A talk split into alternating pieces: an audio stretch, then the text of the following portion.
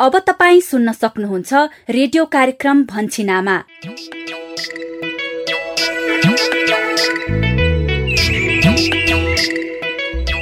नमस्कार। रेडियो कार्यक्रम लहर भन्छिन आमाको नयाँ एक सय चौरासी भागमा स्वागत गर्छु म यशोदा। हरेक साता यही समयमा प्रस्तुत हुने यस कार्यक्रममा हामी हजार दिने आमा र बच्चाको स्वास्थ्य र पोषणका विषयवस्तुहरू समेट्छौ। यिनै विषयमा तपाईँ हाम्रै बस्ती र समुदायका कथा सुन्छौ। साथमा तपाईँकै अनुभवहरूलाई समेट्छौ। तर आजको विषयवस्तुमा प्रवेश गर्नु अगाडि तपाईँ सहभागी श्रोताले रेडियो कार्यक्रम भन्छिन आमा सुनेर दिनुभएको प्रतिक्रिया सुनौ। आज हामीले गण्डकी प्रदेश लमजुङ मर्स्याङदी गाउँपालिकाका रेखा गुरुङको प्रतिक्रिया समेटेका छौं। मेरो नाम रेखा गुरुङ मेरो घर मर्स्याङजी गाउँपालिका लमजुङ।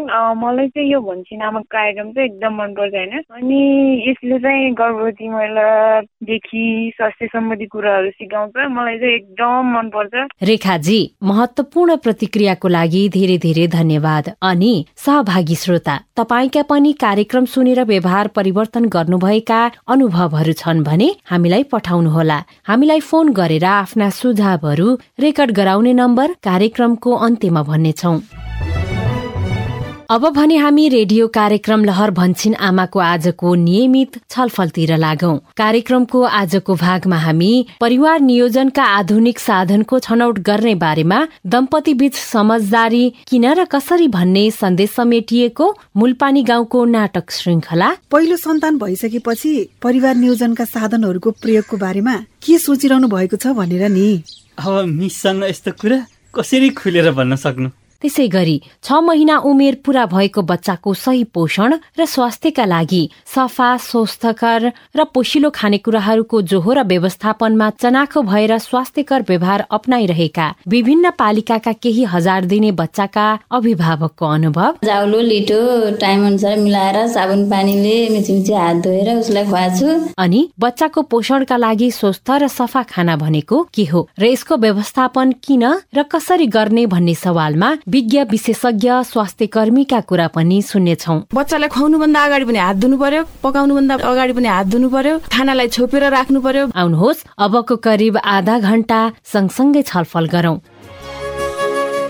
छलफलको सुरुवात गरौं नाटक श्रृङ्खलाबाट आजको मूल पानीको नाटक श्रृङ्खला परिवार नियोजनका आधुनिक साधनको छनौट गर्ने बारेमा दम्पति बीच समझदारी किन र कसरी भन्ने विषयमा केन्द्रित छ।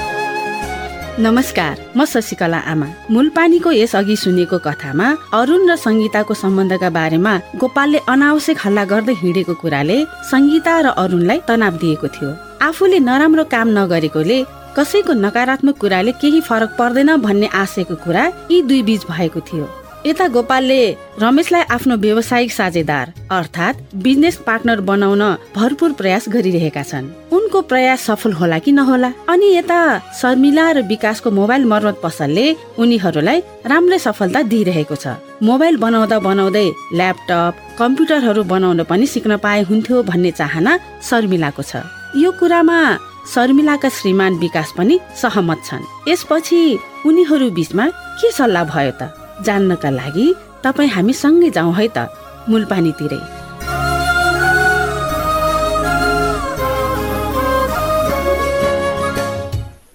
ल बुढी यो बिस हजार रुपियाँ समाउ त पसलको बचत पैसा हो। खोइदिनुहोस्। अनि यो पनि लिनुहोस्। गर्नुहोस् त यहाँ ठ्याक्कै पाँच हजार छ। भइहाल्यो नि तिमीले गर्नेपछि मैले गर्नुपर्छ त। यो चाहिँ कुखुरा अन्डा बेचेर जम्मा भएको पैसा हो। मैले सम्हालेर राखेको थिएँ नि। त्यो त मैले थाहा पाइहालेँ। भनेपछि बिस र पाँचले जम्मा पच्चिस हजार भयो। ल सँगै राख यसलाई। हस् हस्। यसरी अलिअलि गर्दै पैसा जम्मा हुँदै गयो भने हाम्रा साना ठुला सबै सपनाहरू बिस्तारै पुरा हुँदै जालान् नि है बुढा? हो नि बुढी। हेर न जिम्मेवारी पनि कति छ। साना बालबच्चाको भविष्य पनि बनाइदिनु पर्यो। निशालाई त अब एक दुई वर्षमै उच्च शिक्षा पनि पढाउनु पर्छ त्यही त। त्यसकै लागि भनेर त हामी रात दिन नभनी खटिराखेका छौँ नि बुढा। घरमा पालेका कुखुराबाट पनि डेढ थोर आम्दानी भएकै छ। अनि पसलको आम्दानी पनि राम्रै छ। बुढाबुढी मिलेर काम गर्नाले हेर त अलिकति भए पनि बचत गर्न सकेको हामीले। हो त नि बुढा। अब हामीलाई मोबाइल मर्मत व्यवसायले राम्रै फाइदा दिइरहेको छ। यही तरिकाले चल्यो भने यसकै कमाइबाट भविष्यमा हामीले अरू व्यवसायमा पनि हात हाल्न सक्छौँ भन्ने लागिरहेको छ बुढी मलाई त। त्यो त सकिहालिन्छ नि बुढा। अब मैले अस्ति भने नि तपाईँलाई ल्यापटप बनाउनुहुन्छ भनेर मान्छेहरू सोध्न आएका थिए भनेर। हो नि। त्यसैले अब ल्यापटप कम्प्युटर बनाउन सक्ने गरी हामी हाम्रो सिप बढाउनुपर्छ बुढा। हो एकदम।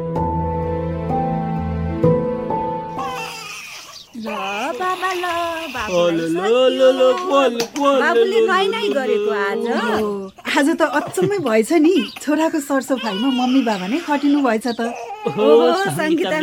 आउनुहोस् न यता बस्नुहोस्। हस् दिदी। अनि आज गोपाल दाई काममा नजानु भएको? हजुर। आज साँझ पख मात्र एउटा ट्रिप छ। त्यसैले अलिकति फुर्सद भएको बेलामा छोरालाई नुहाइदिनु पर्यो भनेर। यी यस्तै छ। सृजना ऊ त्यो टोपी पनि लगाइदेऊ न छोरालाई। ए हस् हस्। धेरै राम्रो नि गोपाल दाई। फुर्सदको बेला मात्र होइन दाई। परिवारको लागि त फुर्सद निकाल्नै पर्छ। उहाँलाई त कहिले फुर्सदै हुँदैन सङ्गीता मिस। छोरो जन्मिएपछि आजै हो बल्ल यी। यसरी नुहाउन सहयोग गरे। अ, भयो भयो भयो बरु सङ्गीता मिस पो हामी कहाँ के कति कामले आउनु भएको थियो कि नि म त खासमा आज तपाईँहरूलाई नै भेटौँ कि भनेर पसेँ के को लागि होला सङ्गीता मिस? अ, पहिलो सन्तान भइसकेपछि परिवार नियोजनका साधनहरूको प्रयोगको बारेमा के सोचिरहनु भएको छ भनेर नि। अब मिससँग यस्तो कुरा कसरी खुलेर भन्न सक्नु? अप्ठ्यारो मान्नु पर्दैन गोपाल दाई। हामी स्वास्थ्य कर्मी त हौ। भन्दा हुन्छ। ए ल ल। अनि के कसरी गर्ने हो त सङ्गीता मिस? अब बच्चा जन्माउने कुरा महिलाको शरीर र प्रजनन स्वास्थ्यसँग प्रत्यक्ष जोडिएको कुरा भएकाले यस्तो कुरामा सबैभन्दा पहिले त श्रीमान श्रीमती दुवैले एक आपसमा सल्लाह गर्नुपर्छ। यो बाबु त्यति स्वस्थ जन्मिएको छैन के मिस? म त अर्को बच्चा भए पनि भइहालोस् भन्ने सोचमा छु। अनि सृजना दिदी तपाईँको इच्छा चाहिँ के छ त? मलाई त अझै केही वर्ष अर्को बच्चा जन्मै हाल्न मन छैन सङ्गीता मिस। अब बच्चा जन्माउने सिर्जना दिदी भएकाले उहाँको कुरो पनि बुझ्नुपर्छ है। यो त आमा र बच्चा दुवैको स्वास्थ्यको कुरा हो फेरि।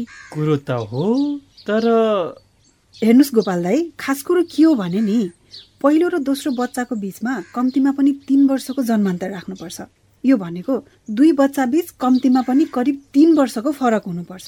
किन र सङ्गीता मिस किनभने नि दिदी दुई बच्चा बिच कम्तीमा तिन वर्षको फरक राख्नाले आमाको स्वास्थ्य पनि राम्रो हुन्छ अनि पहिलो बच्चालाई राम्रोसँग हुर्काउन पनि सकिन्छ। तपाईँहरूको त बाबु पनि अलिक कमजोर छ उसलाई पनि अलि धेरै नै ध्यान दिनु पर्यो। अँ बाबुको स्वास्थ्यमा त ध्यान दिनै पर्यो नि। त्यही भएर दोस्रो बच्चाको लागि अहिले नै हतारिनु ठिक होइन गोपाल दाई।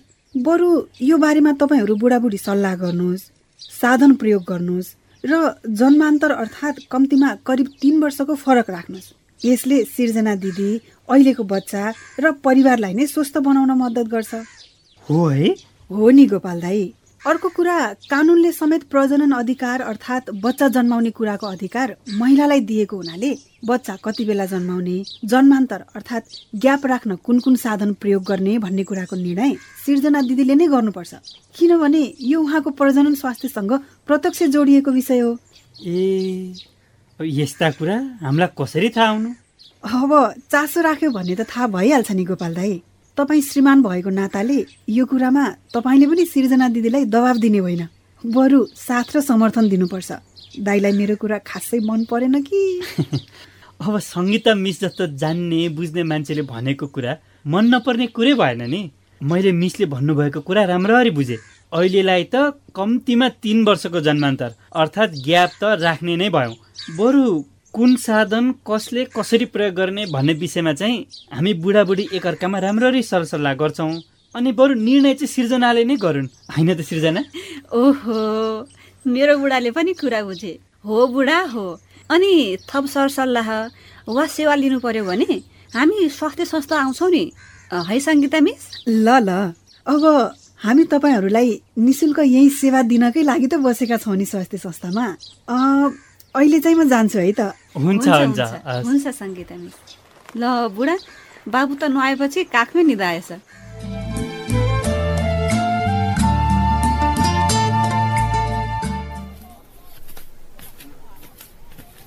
रमेश? ए रमेश? ए ए विजय कति चाँडै फर्किएको त दुध पुर्याएर अँ आज छिट्टै भयो। दुध पनि पुर्याएँ अनि पैसा पनि लिएर आएँ। ए ल राम्रो। अनि कति आयो त पैसा? यो महिना झन्डै डेढ लाख नै आयो। बरु दिउँसो तेरो फुर्सद के कस्तो छ? सहकारीमा लगेर जम्मा गरिदिन भ्याउँथिस् कि? भ्याउँदिन हौ म। त आफै जम्मा गर्न। इ आफ्नो त बिहानबाट काम भ्याइ छ आज काम गर्ने मान्छेहरू पनि आएनन्। एक्लै कता मात्रै भ्याइराखिन्छ र खोइ। ल आज किन कोही नआएका त? जानुका त एकछिनमा आउँछिन्। अनि अरू दुईजना भाइहरू चाहिँ किन नआएका हुन् आज फेरि? खै आज दुवैजना आउनु नभ्याउने अरे के? ए जसो तसो गर्नु पर्ला आज एक दिनलाई चाहिँ। अब के गर्ने? काम गर्ने मान्छेको भरै नहुने। अब गर्नै पर्यो नि विजय। काम गर्न भनेर बसेपछि नगरेर पनि त भएन नि। होइन के भन्छ यो? त काम गर्न मात्र बसेको छस् डेरीमा त त व्यवस्थापक होस् नि साथी। यो डेरी तेरै भरमा त छ। व्यवस्थापक मात्रै भएर के गर्नु विजय? त्यही अनुसार सबै कुरा भए पो। होइन तँलाई के चाहियो भन्न तैँले भनेअनुसार मैले दिएकै छु हेर। फेरि तँलाई के कुरामा चित्त बुझेन भन त। काम गरिरहेकै छु सकेसम्म खटिएकै छु। अब मैले यो चाहियो भन्दा पनि त्यो त तैँले मूल्याङ्कन गर्नुपर्ने कुरा होइन र। मैले मूल्याङ्कन नगरेको जस्तो लाग्यो तँलाई। हिजो डेरी कुन अवस्थामा थियो? तँ आएर आज डेरी कहाँबाट कहाँ पुगिसक्यो? तेरो गुण मैले कहिले बिर्सन्छु होला र? खै के हो के हो? हेर रमेश तैँले धेरै नसोच। मनमा केही चित्त नबुझेको कुरा छ भने भन बसेर समाधान गरौँला। तर यसरी चाहिँ कुरा नगर्न साथी। होइन होइन। मैले त्यस्तो केही सोचेको छैन। आज काम गर्ने मान्छे नआएर अलिक तनावमा छु क्या त्यसैले मुखबाट फ्याट्ट के के निस्कियो निस्कियो। चित्त चाहिँ नदुखा है। ठिक छ ठिक छ। म कहाँ चित्त दुखाउँछु र? ल रमेश एकछिनमा जानुका आउँछिन्। मिलेर काम गर्नु। म चाहिँ पैसा जम्मा गरेर आइहाल्छु है त। ल ल विजय। म गरिहाल्छु नि। ल ल। राम्रोसँग हेर है। हेत्तेरी। आज मलाई के भएको यस्तो? विजयसँग मैले के गरी कुरा गरेको होला? अस्ति गोपालको कुरा सुनेदेखि म यसरी दिन रात डेरीमा दुःख गर्छु। तर फाइदा चाहिँ विजय र नेत्रलाले पाइरहेका छन् भन्ने कुरा मनमा खेलिरहेको थियो। सायद आज मनको कुरा बाहिर आउन खोजेको होला।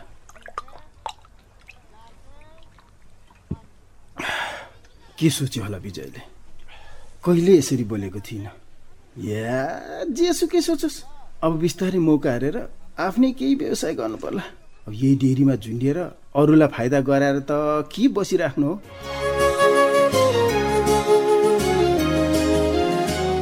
लौ गोपालको कुरा सुनेदेखि रमेशलाई एकाएक के भयो? आफ्नै मिल्ने साथी विजयसँग रमेशले कसरी कुरा गरेको आज? विजय र रमेशको सम्बन्धमा फाटो ल्याएर रमेशसँग मिलेर व्यवसाय गर्ने गोपालको पहिल्यैदेखिको चाहना थियो। के आगामी दिनमा गोपालको यो चाहना पुरा होला त? अनि दुई बच्चा बीच कम्तीमा करिब तीन वर्षको जन्मान्तर वा ग्याप राख्न संगीताले दिएको सल्लाहलाई गोपाल र सृजनाको दम्पतिले कसरी लेलान् त? उता विजय र रमेशको सम्बन्धले कुन मोड लेला?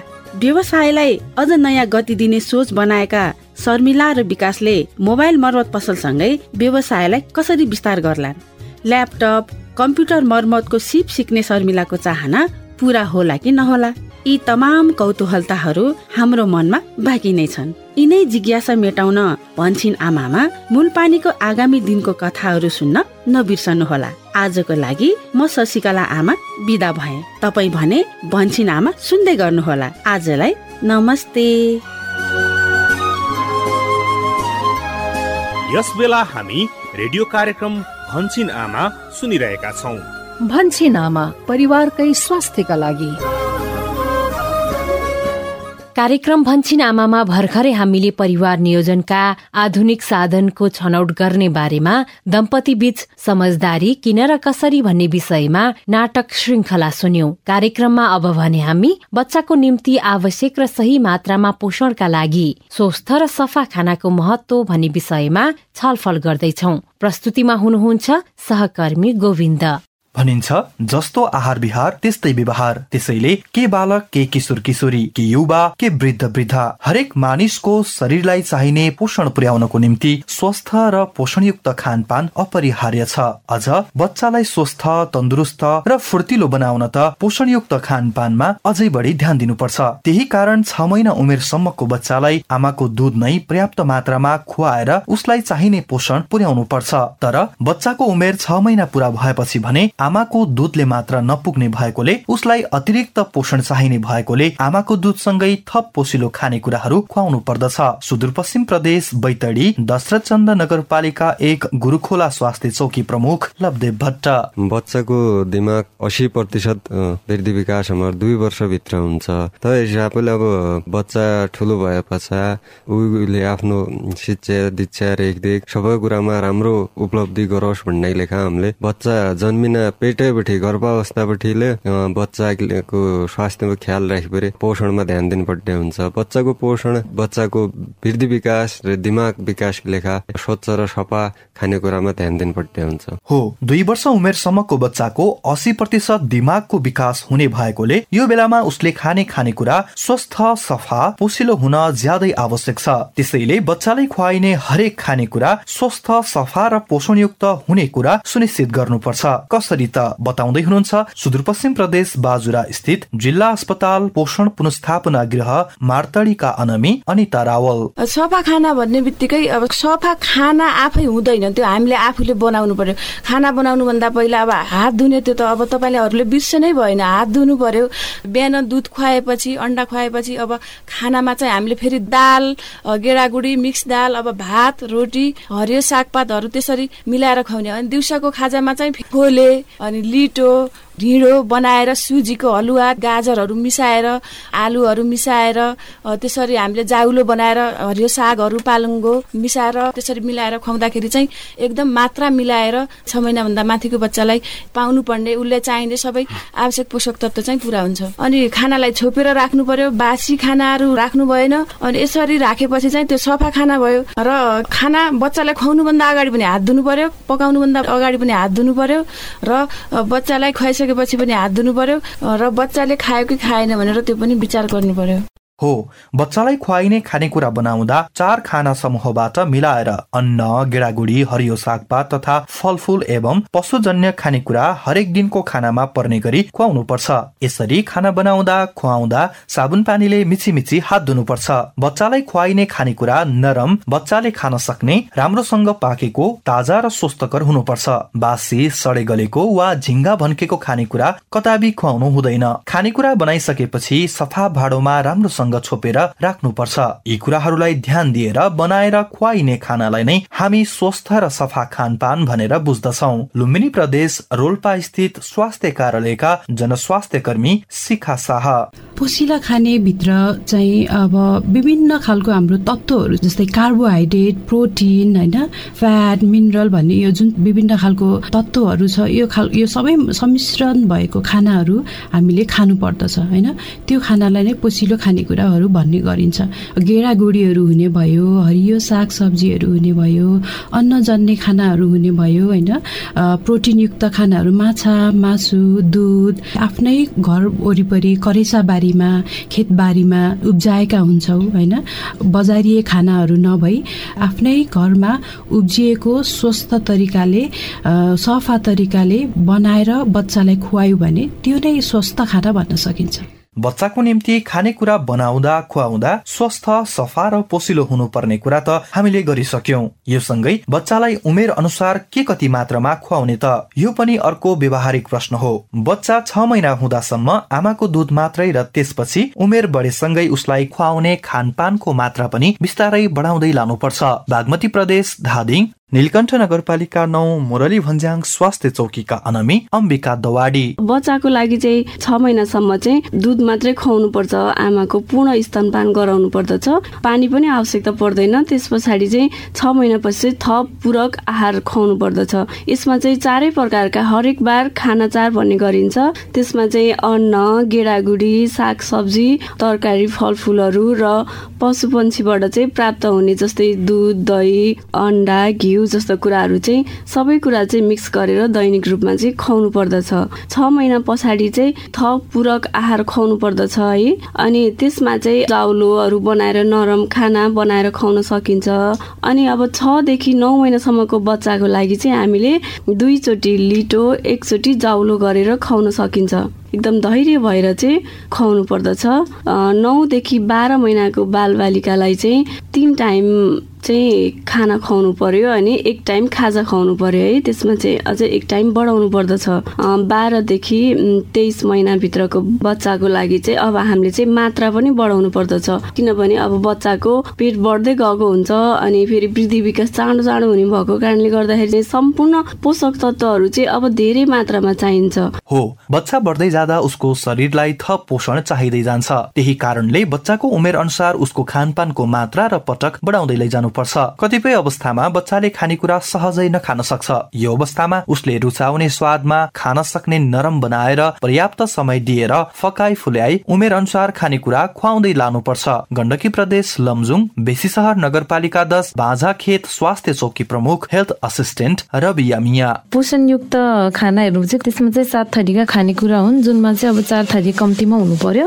अब हामीले चाहिँ अब लिटोहरू बनाएर खुवाउन सकिन्छ। पोषणयुक्त जाउलो पोसिलो खानेकुरा पोसिलो खिरहरू बनाएर खुवाउन सकिन्छ होइन? र यो कसरी बनाउन सकिन्छ भन्दाखेरि चाहिँ सकेसम्म चाहिँ बजारी सामान भन्दा पनि आफ्नै घरतिर उत्पादन भएको होइन? अन्नहरू बालीहरूबाट बनाएर खुवाउन सकिन्छ। अब जस्तै अब लिटो बनाउनको लागि चाहिँ अब दुई भाग अन्न र एक भाग गेडागुडीहरू मिसाएर अब अन्नमा पनि चामल गहुँ मकै कोदो दुई भाग जुन आफ्नो इच्छा अनुसार जुन राख्न पनि सकिन्छ र एक भाग चाहिँ गेडागुडीहरू राख्न सकिन्छ होइन? अब गेडागुडीमा चाहिँ अब दाल भटमास चना केराउ सबै मिलाएर चाहिँ खुवाउन सकिन्छ होइन? र त्यसलाई चाहिँ राम्रोसँग केलाएर भुटेर पिनेर दिन सकिन्छ बच्चाहरूलाई। र सँगसँगै यसलाई अझै बढी पोसिलो बनाउनको लागि चाहिँ हामीले चाहिँ अब त्यसमा चाहिँ दुध अथवा घिउ र त्यो नुन मिसाएर अझै पोसिलो बनाएर खुवाउन सकिन्छ।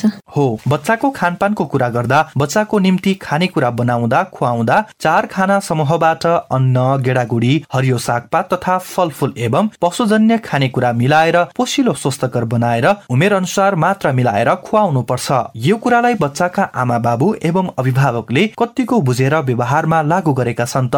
सुनौ गण्डकी प्रदेश लमजुङ र सुदूरपश्चिम प्रदेश बझाङका हजार दिने परिवारका सदस्यको अनुभव। सङ्गीता घिमिरे घर सुनपा आठ अकाला। मेरो बच्चाको नाम विनिसा घिमिरे अहिले अठार महिनाको भइन्। मैले छ महिनासम्म आमाको दुध मेरो दुध मात्रै खुवाएँ त्यसपछि थप आएर खुवाएको छु। त्यसमा जाउलो लिटो टाइम अनुसार मिलाएर साबुन पानीले मिची मिची हात धोएर उसलाई खुवाएको बच्चालाई पनि उसको पनि हात धोइदिएर अनि खुवाउने गरेको छु। घरमै भैँसी भैँसी पालेको छु। बच्चालाई अन्डाहरू अनि दुध दही खुवाएको छु।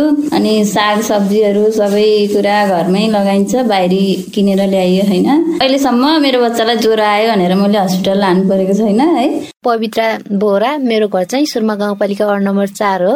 तिन चार चेला चेली हन् होइन? अब तिनीहरूलाई पोषणको खानेकुरा खुवाउनु चाहिँ अब गेडागुडीको झोल अनि माछा मासु हप्ताको दुई तिन दिन माछा मासु गेडागुडीको झोल चाहिँ दैनिक खुवाउने अड्डा हौ अनि सागपात हरियो तरकारी चाहिँ दैनिक खुवाउने गर्छौँ। यसको फाइदा चाहिँ रोग लाग्न पाउँदैन अनि शरीर चाहिँ एकदम हेष्टपुष्ट तन्दुरुस्त हुन्छन् अनि टाटाबाट हुन्छन् अनि राम्रो हुन्छन्।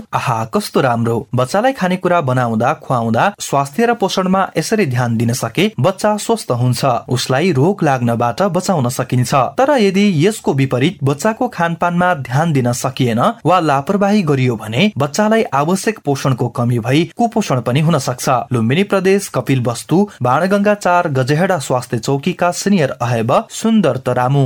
शरीरलाई वृद्धि गर्नको लागि पोषक तत्व जरुरी छ।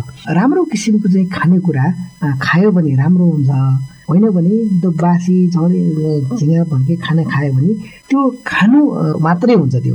त्यसले शरीरलाई दिनुपर्ने पोषक तत्व केही पनि दिँदैन। त्यसो हुँदाखेरि त्यसले न चाहिँ बच्चाको शारीरिक वृद्धि विकास मानसिक वृद्धि विकास गर्न सक्छ न त उसले चाहिँ रोगसँग लड्न सक्ने क्षमता वृद्धि गर्न सक्छ। त्यसो हुँदाखेरि कुपोषण हुन सक्छ। कुपोषण भयो भने उनीहरूले शारीरिक रूपमा मानसिक रूपमा सामाजिक रूपमा आर्थिक रूपमा चाहिँ नाजुक हुन्छ। यो जीवनभरि यो रहिरहन्छ यिनीहरूको यो पोषक तत्व भएको खाना खायो भने मात्रै त्यो बच्चाको त्यो व्यक्तिको सम विकासमा चाहिँ टेवा पुग्छ। अवश्य बच्चालाई कुपोषण हुनबाट जोगाउन रोग विराम लाग्न नदिन सफा स्वस्थकर पोसिलो खानेकुरा खुवाउनु पर्छ यसरी खुवाइने पोसिलो खानेकुरा तपाईँ हाम्रो घर करेसा बारीबाटै जोहो गर्न सकिन्छ। यसका निम्ति बच्चाका अभिभावकले अलिकति बच्चालाई खुवाउने खानपानमा चनाखो हुनुपर्छ। लुम्बिनी प्रदेश रूपन्देही समरिमाई गाउँपालिका फरेना स्वास्थ्य चौकीका अहेब रविन्द्र भुज। बाजार में जब जाल जाए तो कितना धूल उड़ाला पहले नंबर सब सामान एकदम खुला ठाव में रखा रहा देखले में ठीक लगत हुई, लेकिन खाइले में तो हानिकारक बने हमन के। या नाते हमन के जौन घरे वाला चीज़ बा, उ सबसे स्वादिष्ट बा। अपन घरे बा, टाइम से काट के, ओके लगाए के, तैयार करके यूज़ कइल जाता। बाज़ार वाला जाल जाई तो वहाँ कैसन कैसन बा के नाय देखल जाता। हमन के कौन ढंग से तैयार कइल बा, कितना दवाई हमन छिड़कल हमन के खाए ले तो ओके कितना हानिकारक होई। या नाते से ओके बाज़ार वाला छोड़ के हमन के घर वाला जब यूज़ कइल जाए घर में यूज़ कइल वाला हमन हमन के दवाई नाई उतना अपने आवश्यकता अनुसार कइल जाए हो। बजारिया खानेकुरा भन्दा करेसा बारीमै उपलब्ध खानेकुराहरू स्वस्थकर र पोसिलो हुन्छन्। ती खानेकुराहरूलाई जुटाउने स्वस्थकर रूपमा बनाउने र खुवाउने कुरामा बच्चाका आमा बाबु तथा परिवारका सदस्य चनाखो भएर व्यवहार गरेमा बच्चा चलाख बलियो र फुर्तिलो हुन्छ। त्यसैले बच्चालाई स्वस्थ बनाउनको निम्ति स्वस्थ सफा र पोषणयुक्त खाना अपरिहार्य छ।